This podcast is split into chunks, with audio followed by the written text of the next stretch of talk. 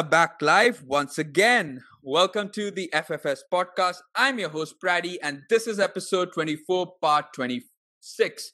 And I almost lost it there. I didn't, I just realized that I'd finished 25 today. So, yeah, so so part 26, uh, that means we have done more than a quarter of century of these parts, which is good, which means that I've, ha- I've got hold of 25 different people uh, who are basically fans of various clubs. And so, welcome back to those of you who have been listening all the way from part one. I mean, thank you for sticking around for so long and listening to all of our podcast episodes. But if you've just joined us for part 26, I'll give you a brief introduction of how this particular part has been structured. So, essentially, throughout the month of January, I've hosted and I will continue to host a whole load of guests who are basically fans of various clubs from across the world.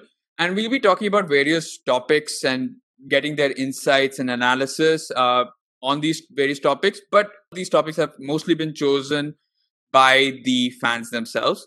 So I've given them the liberty to speak about something that they're more passionate about. And today's part is something similar as well. I've had, well, minimal involvement. I wouldn't say I've had a whole lot, load of involvement, but yeah, it's something that my guests wanted to talk about. And we'll, we'll get to that in just a few seconds. But at the end of each part, I also ask my guests what their favorite memories or moments were from not only 2019, but also from the past decade. Uh, because yes, we are in 2020 and it seems only appropriate. Before and then obviously we, I get I'll ask them what their expectations are going. I mean, for the decade going forward, right? Uh, so to, for today's part, we we we be delving into the Spanish league or La Liga, and we're going to be talking about one of the biggest clubs in world football, if not the biggest clubs in world football, that is Real Madrid, uh, Los Galacticos, as they are famously called, or is it even Los Blancos? So, I mean, we'll be talking in general about how the decade's been for them. I think if you were to sum it up, I would probably say that for out of the two main competitions that the club fights for on a an, on an annual basis, they've done superbly well in one of them, whereas the other one's been slightly, well, disappointing in a way, given how their arch rivals have tended to dominate in that one competition. And I'm guessing if you watch football, you know which two competitions I'm talking about. The former being the Champions League and the latter being La Liga. And to talk about Real Madrid, and uh, joining me on this podcast is Hemang. Uh, if you've listened to one of the earlier podcasts where we spoke about Indian football, you might have heard of him. But I'll ask him to give a give you and me myself an introduction of himself. So Hemang, would you like to introduce yourself? Hemang Doshi. I'm from Delhi, and I've been following Real Madrid since uh, latter half of uh, the previous decade, and uh, I've been supporting Delhi Dynamos in Indian football as well. And uh, yeah, since the premature demise of Delhi Dynamos, I'm sticking to Real Madrid, and I've been following them quite closely. Yeah. So, what drew you to Real Madrid? Because you said that you've been, you've started well supporting the club during the latter half of the past decade, and so what was it before that? Were you just interested in La Liga as a as a, a league as it as a whole, or I mean, what brought you to supporting Los Galacticos? Those were my primary school days, and back then, uh, European football didn't find too much of an interest over here, and uh, mostly people were following Manchester United and all. So I came across uh, Real Madrid through Orkut, and then I saw uh, these few videos of theirs. I saw Zinedine Zidane play, and uh, yeah, Zinedine Zidane's performance in uh, World Cup as well, the 2006 World Cup, and then I started developing an interest for this club, and then I started uh, watching a few clips on the internet. Then slowly and suddenly, like it, it happens this way. Before you know it, you are already a fan. That was how I kind of started following Real Madrid. No, I mean, the, I don't know what I'm. I was more not taken aback, but surprised about or nostalgic about. Whether you mentioned primary school days, which is like the latter half of the previous decade, or the fact that you mentioned Orkut.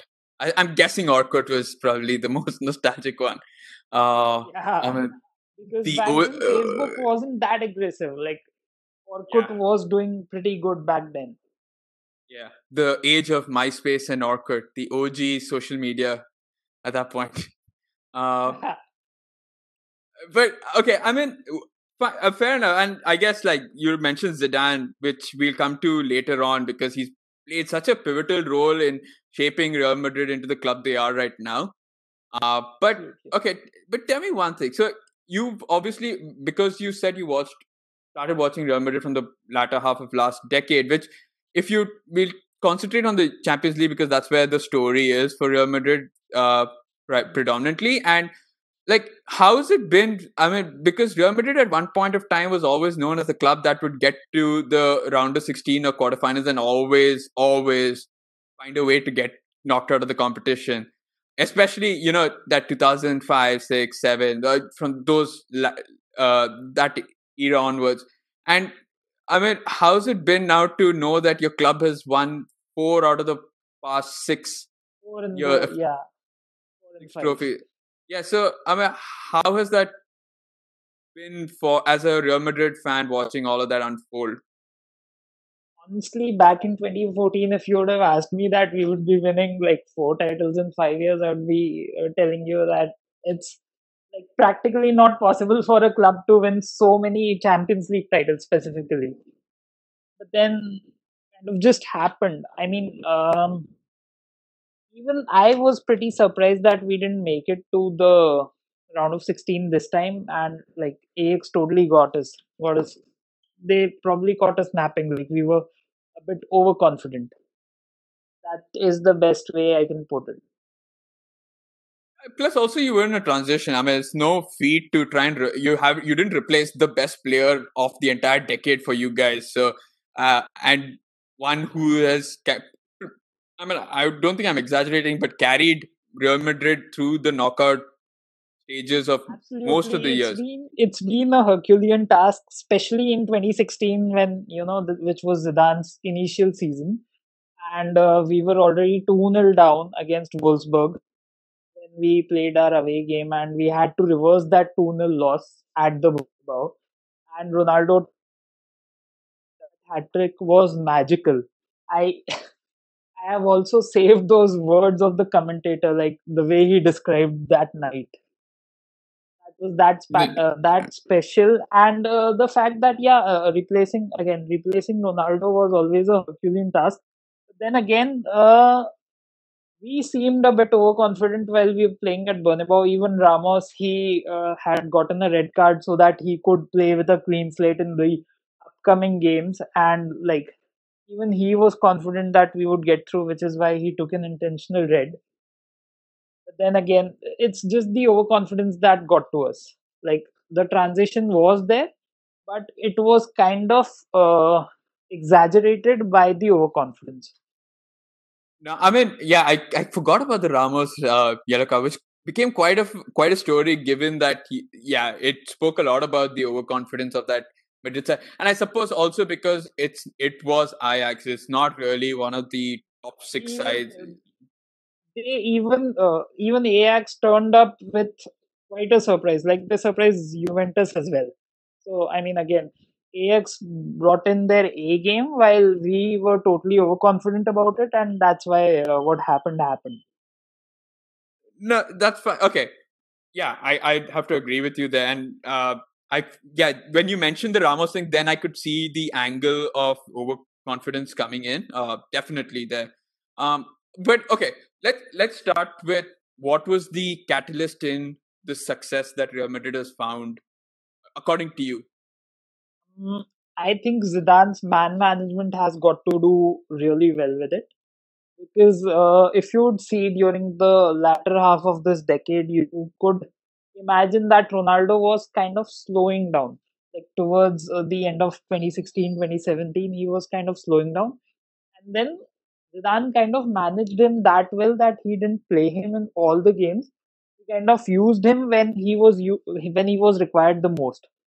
So, like Zidane's man management skills, we did some great signings. Casemiro turned out to be a great uh, player in the defensive midfield for us, and even Keylor Navas, he turned out to be a very good signing. Like he he isn't given the credit that he deserves. But even he turned up magically well, and he uh, like kept his post pretty well.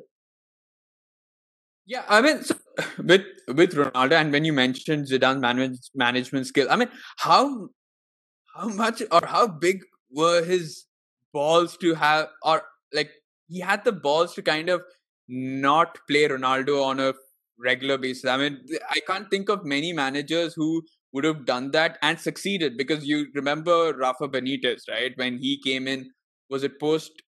I was it post uh, Ancelotti or post Yeah, Mourinho? it, yeah, it was it was post Ancelotti. Yeah, Ancelotti uh, resigned after a winless season. Like we won the Champions League under Ancelotti. Came a winless season, and then came uh, Benitez. Right, so Benitez also I would say was very brave in like because he tried to play Gareth Bale through the middle, and I remember a lot of stories talking about how Cristiano Ronaldo wasn't starting he- and he wasn't happy. There was a tiff between him and Ronaldo. But then again, that's where I feel Zidane's man management skills came into play because he knew how to satisfy a big player's ego.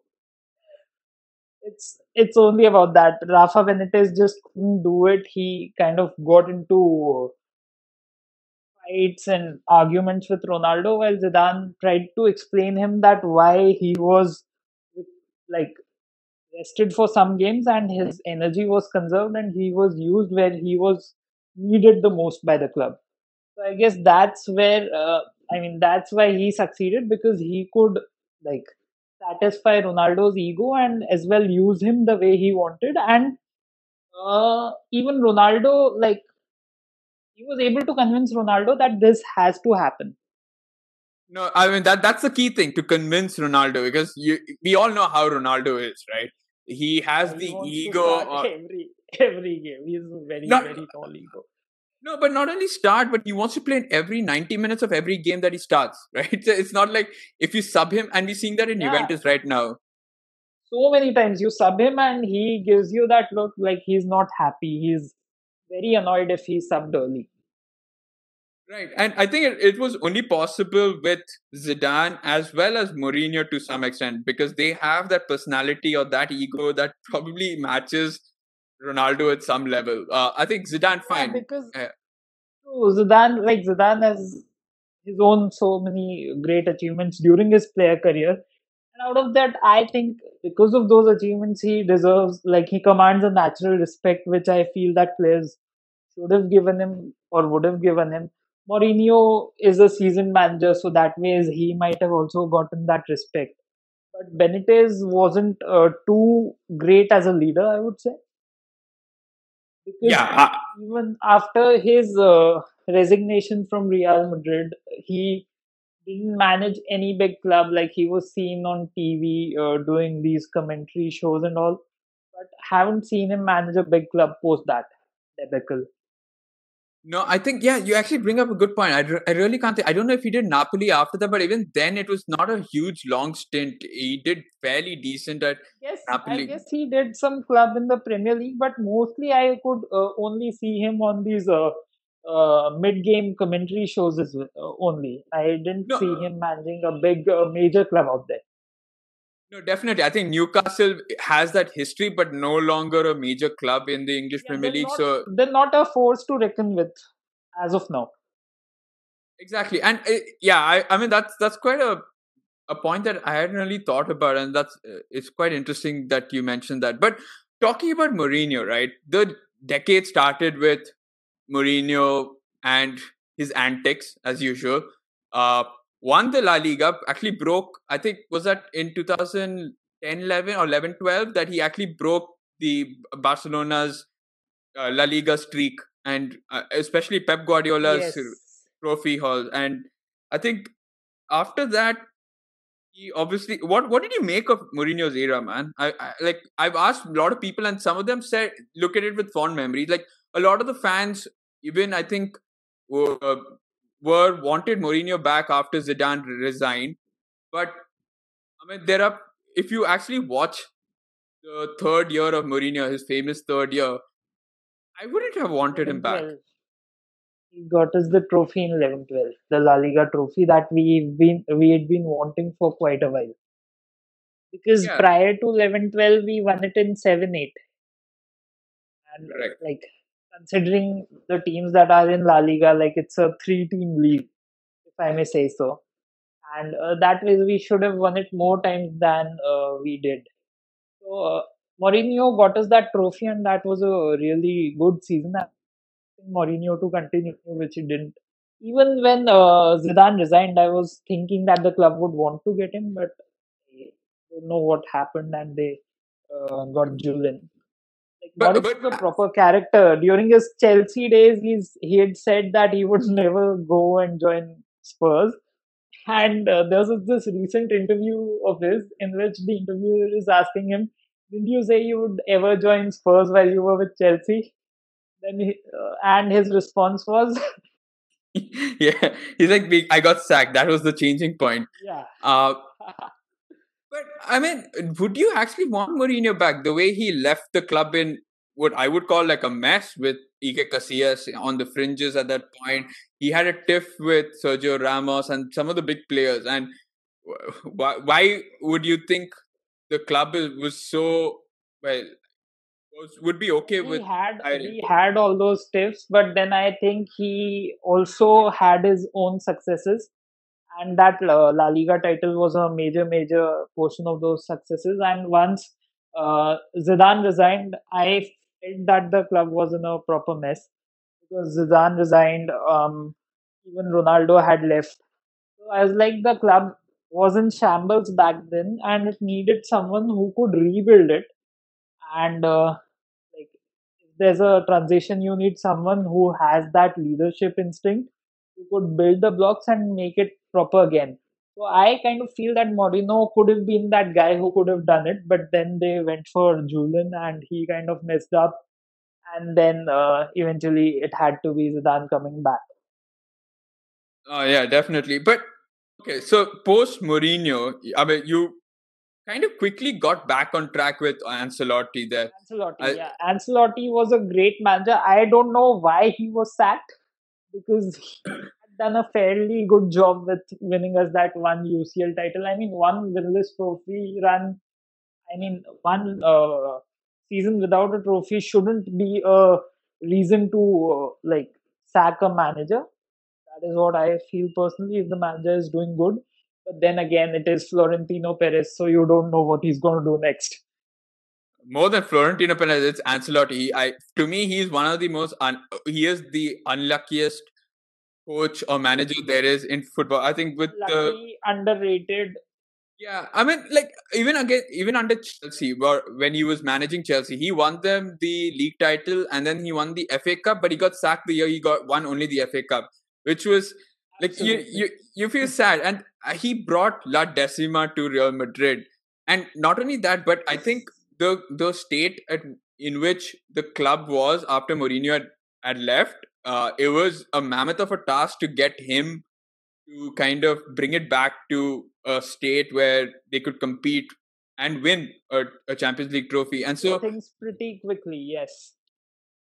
yeah, and not to mention that, I mean, some some may even forget he had Zidane as his assistant manager, and you know, he uh, was working yeah. with Casillas at that point of time. yeah, and like Zidane. Can, I don't know if he's attributed his success to Ancelotti, but you can easily see that working under a, a such a a successful manager in Ancelotti has helped even Zidane you know, manage when he became the eventual permanent manager. And, and so I don't think sometimes we give credit to Ancelotti uh, for He's he's really underrated. Yeah, he's like he did a proper job. Like he had to consolidate uh, consolidate that club when uh, Mourinho suddenly left. So he was pivotal. Uh, that even I think he might have helped Zidane a lot with, while he was managing the youth team under him.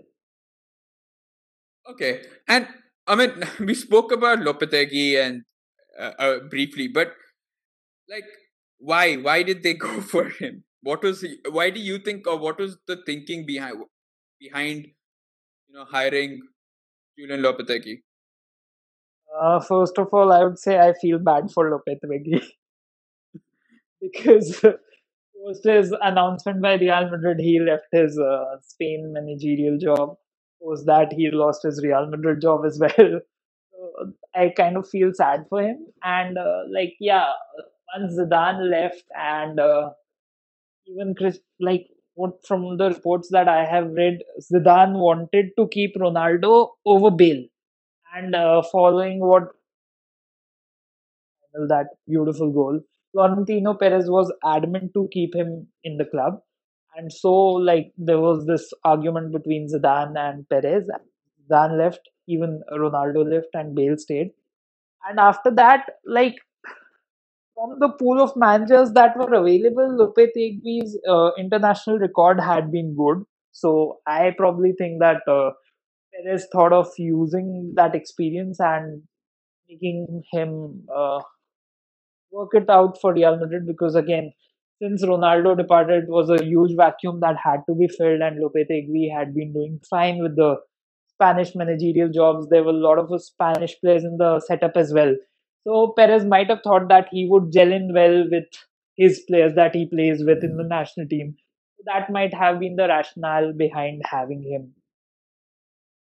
Yeah, okay, fair enough. Though I was really pissed off when they signed Lopetegui because I suppose Spain in the national team front and like uh-huh. the moment the moment I heard that Lopetegui had announced and then that whole debacle happened where they called for press conferences and I thought there was a sli- slimmer slim hope or a slim chance that Lopetegui would stay because it it was I think four or five days before the actual World Cup or even lesser than that but fewer than that but like almost at the eve of the World Cup, and I don't know why did they have to announce it right then because they could have stayed for the World Cup. Like they could have announced once the World Cup was over. Yeah, and no. I feel that did cost him his uh, managerial job. Like it was a major setback for him. Yeah, personally. I mean, until until that point, I was okay with like I, I wouldn't say I was supporting Real Madrid as my team or whatever, but it would be, in the La Liga. I I like Real Madrid more than Barcelona. And so not only did Real Madrid beat Liverpool that June or that May or June in the Champions League, so that I was already pissed off with Real Madrid. But they go and they and they go and they poach the Spanish coach and cause cause Spain to be so disorganized before the World Cup. You can imagine how my admiration for Real Madrid. Shambles. They were totally in shambles. Like Lopetegui's loss was a major one when you change a manager, the entire strategy, uh, the formations you're going to play, the players you're going to have in key positions, all that changes, and like it's important to have that sync and that clarity while you go into a big uh, tournament as big as a World Cup. Yeah, I mean, I actually for once I, I didn't think see with Brazil when we uh, when Spain played in 2014 in Brazil, I knew Spain weren't going to do well because Spain tend to not do well when they travel to the South American countries. We've seen it even in the friendly. Yeah. We've seen it even in the friendlies. But I said, I thought, okay, I mean, they're playing in Russia. It's in Europe. They don't have to do too much of traveling. I thought this is a good chance. And actually, in the friendlies and all, they were doing too pretty good. The style of football was quite pleasing to the yeah. eye. Uh, they were doing really well under Lopetegui just before the World Cup. So yeah, like they were yeah. pretty good favorites, I guess. Yeah, and then Real Madrid just came in and ruined my party, and I was like, uh, yeah. First of all, you you beat us, and at Liverpool, where I would argue that it's all down to maybe one or two people who, why we lost that game, and then like everything just culminated in me trying to, I mean, despising Real Madrid. I mean, not to an extent where I support Barcelona, but still despising Real Madrid. The first goal that Benzema scored, I mean, what a major blunder that was. I don't want to talk about. uh, All right, let's let's no, skip that but, part. But but out of the out of the four Champions Leagues that you uh, have won this past decade, which one would you say gives you the most satisfaction, or kind of you felt like you were not in the best of positions to win, like in different emotions? Like which one you would you hold dearest? The 2016 one against Atleti, which went into penalties like that was a very close game, and uh, the Liverpool game as well. Yeah. Okay. Yeah, I mean, I suppose I think the twenty the twenty sixteen game was the one that gave me the most goosebumps. against uh, Liverpool, I was sorted after the Salah's injury. So I was like, okay, they've lost a big, big player. So I think we'll be with this. Yeah. It was 2016 when like I was totally all stressed up and all because uh, both the teams were playing on level terms and once it goes into penalties, you really can't say it could go the either way. I actually thought that 2014 would have been the more memorable one, the Ramos uh, 94th minute header, was it? Yeah, 94th Yeah. minute header. Yeah, I mean, I remember watching that and like seeing, and obviously the most vivid images are- is I think of Koke sitting in the bench uh, after he was subbed off in the last minute, kind of almost ready to celebrate, and then Ramos scoring and spoiling his party. And I think I think Yeah, his man, face, was- his yeah, his now face said it all. it, that was yeah, yeah. Yeah. Uh, no, I mean, yeah, but definitely there was some lot of memorable uh, Champions League victories in those campaigns. Even in the campaign going into the final, there were a lot of uh, memories there. But all right, so talking about memories, what was your favorite memory so far in 2019? Let's say first, let's talk 2019 first, then we'll come to the decade. 2019's been about the way uh, these young players like Vinicius and uh, uh, yeah, Vinicius, the way he stepped up when he was needed. I felt that was a major, major positive that I would take away from 2019. How- that, there were no. How frustrated were you that Lopetegui and Solari were a little hesitant to play Vinicius, given how, like, suc- like not successful, but how impactful of a player he was when he came onto the pitch? He was very impactful, and uh, like Solari kind of played him more. Lopetegui, I don't know why he didn't play him, but uh, Solari kind of uh, played him more, and like it was under Solari that he really uh, showed what his potential was. But then again, like it's generally with these young wingers, you know, uh, they are pretty good with their runs, but when it's about the final delivery, it kind of it kind of lacks, and uh, this is exactly what they should improve. And uh, like Vinicius showed some uh, pretty good uh, improvement over there. So that was one major takeaway. Okay, fair enough. And your not so fair favorite moment from 2019? Um, there are many. like 2019 was a totally a disastrous season. I would say the UCL exit was the most shocking one of it because I wasn't expecting because we had like it was Ajax who was who was supposed to be the easiest out of all. Once uh, there was this draw and once the draw was done, we were all relaxed that yeah, it is Ajax. Like they would pose a challenge, but we'll sail through. That was the idea once the draw was done. But then again, it. And uh, Ramos's face while he was sitting in the visitors gallery, the VIP gallery, that said it all. That that shouldn't have happened. That night shouldn't have happened the way it happened. Uh, yeah, I mean, like you said, I think the 2018-19 this season is one that one to forget for Real Madrid fans, especially given that I think it was the first time where you had three managers in one season. Um, and Yeah, I- well, I don't recall the last time that happened. Like, this is what happens in small leagues like Kerala Blasters and Pune City do that. but then, what a big club to have these three managers being sacked in such short portions of time, I mean, it was a really difficult season, especially given the successes that we've enjoyed in the last three consecutive years. That came as a major, a major shocker. all right. And your favorite moment from 20 uh, from the past decade? Sorry. Past decade, it has to be the 2016 uh, Champions uh, League trophy final.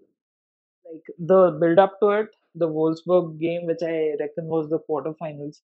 Like we were knocked out, uh, like we conceded two in the first game, which was the uh, away game, and now we had to score three in the Bernabeu, and we had to make sure that we don't concede another one because otherwise there would have been uh, they would uh, like Wolfsburg would have had more away goals. But then again, Mhm. uh, Ronaldo really turned up during that night. He kind of converted that deficit, which many said that wouldn't have happened. Like he did it against Athletic, Atleti as well. So that's another different story. But then, yeah, that 2016 campaign was something that was very, very special to me. Okay. And going forward, we're at the start of a new decade. Now, obviously, there's been an attempt to, I wouldn't say replace Cristiano Ronaldo, but get in another Galactico with Eden Hazard. And I wanted to know going forward, what do you expect not only from Hazard, but from Zidane and Real Madrid? So, like Eden Hazard signing was uh, said to be a huge one, but until now, I haven't like we've had haven't had the opportunity to see him replacing or even coming close to replacing Ronaldo because again, Ronaldo's replacement, Hazard isn't Ronaldo's replacement. It had to be Hazard plus uh, Luka Jovic, which who was playing pretty good in the uh, German league. So I was expecting these two to kind of step up, but with Hazard's injury and all, things have been a bit tricky. Expecting Hazard to return and like create that spark in the midfield, add a bit more creativity, so that there could be more better balls to be delivered to the front line. And I'm expecting uh, Jovic to step up as well and kind of convert those balls into goals and kind of like uh, keep uh, scoring a bit more goals than he has been doing right now. And uh, as far as the hopes from the season go, I'm pretty hopeful that we'll be doing at least two trophies, if not more. no, I mean, uh, you're definitely uh, with a shot of winning the La Liga after a while because Barcelona keep tripping up. They'd lost yesterday as well. And I mean, uh, like, how good is it to even know that Benzema's firing after so many years of playing second fiddle to Ronaldo or third fiddle even to Ron- Ronaldo and Bale? To see him shine has finally been like, oh my god, we waited for so long for this striker to come where he's scoring on a regular basis, and that must be Yeah, really honestly, I didn't expect him to do that at the beginning of the season because he wasn't having uh, like he was playing a pretty good role in the front line, but he wasn't firing as many goals as he has in this season. I was expecting uh, Jovic to uh, do that thing. Then it's pretty refreshing to have him back, and he's like his goal scoring, goal conversion abilities have really improved. I'm just hoping that once Hazard comes back, there's a bit more creativity, more better balls being delivered to him. I'm sure he would score many more. No, definitely. And with So Haz, La Liga uh, getting too close, I'm pretty hopeful that Barcelona will come up with one or two major blunders, and that would be a blessing for us. I was pretty disappointed when they sacked their manager. Like he was a real boon for us. and again, like since it's a new manager, they'll he'll take some time shaping things up. So there will be uh, one or two slip offs, and that's where I'm hoping that we would capitalize and we'll gain a good lead, which we could maintain until the end of the league, uh, end of the season. no, definitely. And with Hazard, I'm watching the Premier League for as long as I have, uh, he- he's kind of the guy who has one season good. He he does he has a brilliant season every alternate year. So this season, last year with Chelsea, he did amazingly well, which is why they won the Europa League and all of that. So this season was bound to not be that great from his uh, from his side. Going But by his law of averages. yeah, I mean, so that's as I say, you will definitely see the best of Hazard come next season. Uh, it's normally been like you like you said, on average, every alternate year is when he performs well, and it's surprising because when he doesn't perform well, his team tends to not perform well. But despite him not performing so well this year, you're still doing quite decent in La Liga. I think that's also to do with how Barcelona has fared so far, like you mentioned. Uh, but have there have been some players who I wasn't expecting personally to step uh, step up as well as they have. So yeah, I mean it's good that we have these few players who kind of turn up when the main uh, like Galacticos don't turn up. Yeah, it's been going good so far. Definitely. I mean, it, it's going to be interesting and obviously fun to watch where Madrid goes, uh, especially now whether he's going to start focusing on the La Liga more than he does in the UCL because I think you've got enough UCLs or Champions Leagues now to sustain yourself for a, a while before anybody even comes close to that 14 mark or 13 mark. Uh, but uh, no, it's it's definitely going to be interesting where Zidane's priorities lie. I think this Zidane, like another Madrid fan had mentioned, he he seems a little different from the Zidane that came in uh, three years ago, four years ago and uh, so it's going to be interesting. But uh, yeah, so I guess that's all the time we have for this part. Unfortunately, uh, we've run out of time, and I wish we could speak some more about Real Madrid, but um, I, I fear that we'll start mentioning Liverpool's loss again sometime soon, and I don't want that to happen. uh, and so, thanks, Hemang, for being. Another yeah, another day, definitely. Uh, so, Hemang, thanks again for being a part of this podcast. As always, it was a pleasure having you and giving your thoughts, listening to your thoughts rather, on Real Madrid. You so much. It was a pleasure, like always. I've always enjoyed coming on to this one. And I hope I could do pretty more with Yeah, we'll definitely catch up soon, whether it be Indian football or La Liga, Real Madrid stories. Uh, so we definitely have you on in the near future. So thanks again for tuning in, for, and for those of you who've been listening all the way for part one or who've just joined us now for part 26, uh, you can leave a like, you can rate us, you can let us know if you want to be part of the podcast too. And you can also follow us on various podcast platforms like Spotify, Anchor, uh, Castbox, uh, uh, Apple Podcast, Google Podcast. Yeah, you name it, your choice. You can follow us wherever you feel more comfortable, as well as follow us on Twitter. Uh, you can follow us there as well. And I guess that's it for episode 24, part 26. I'm your host, Praddy, once again, and see you.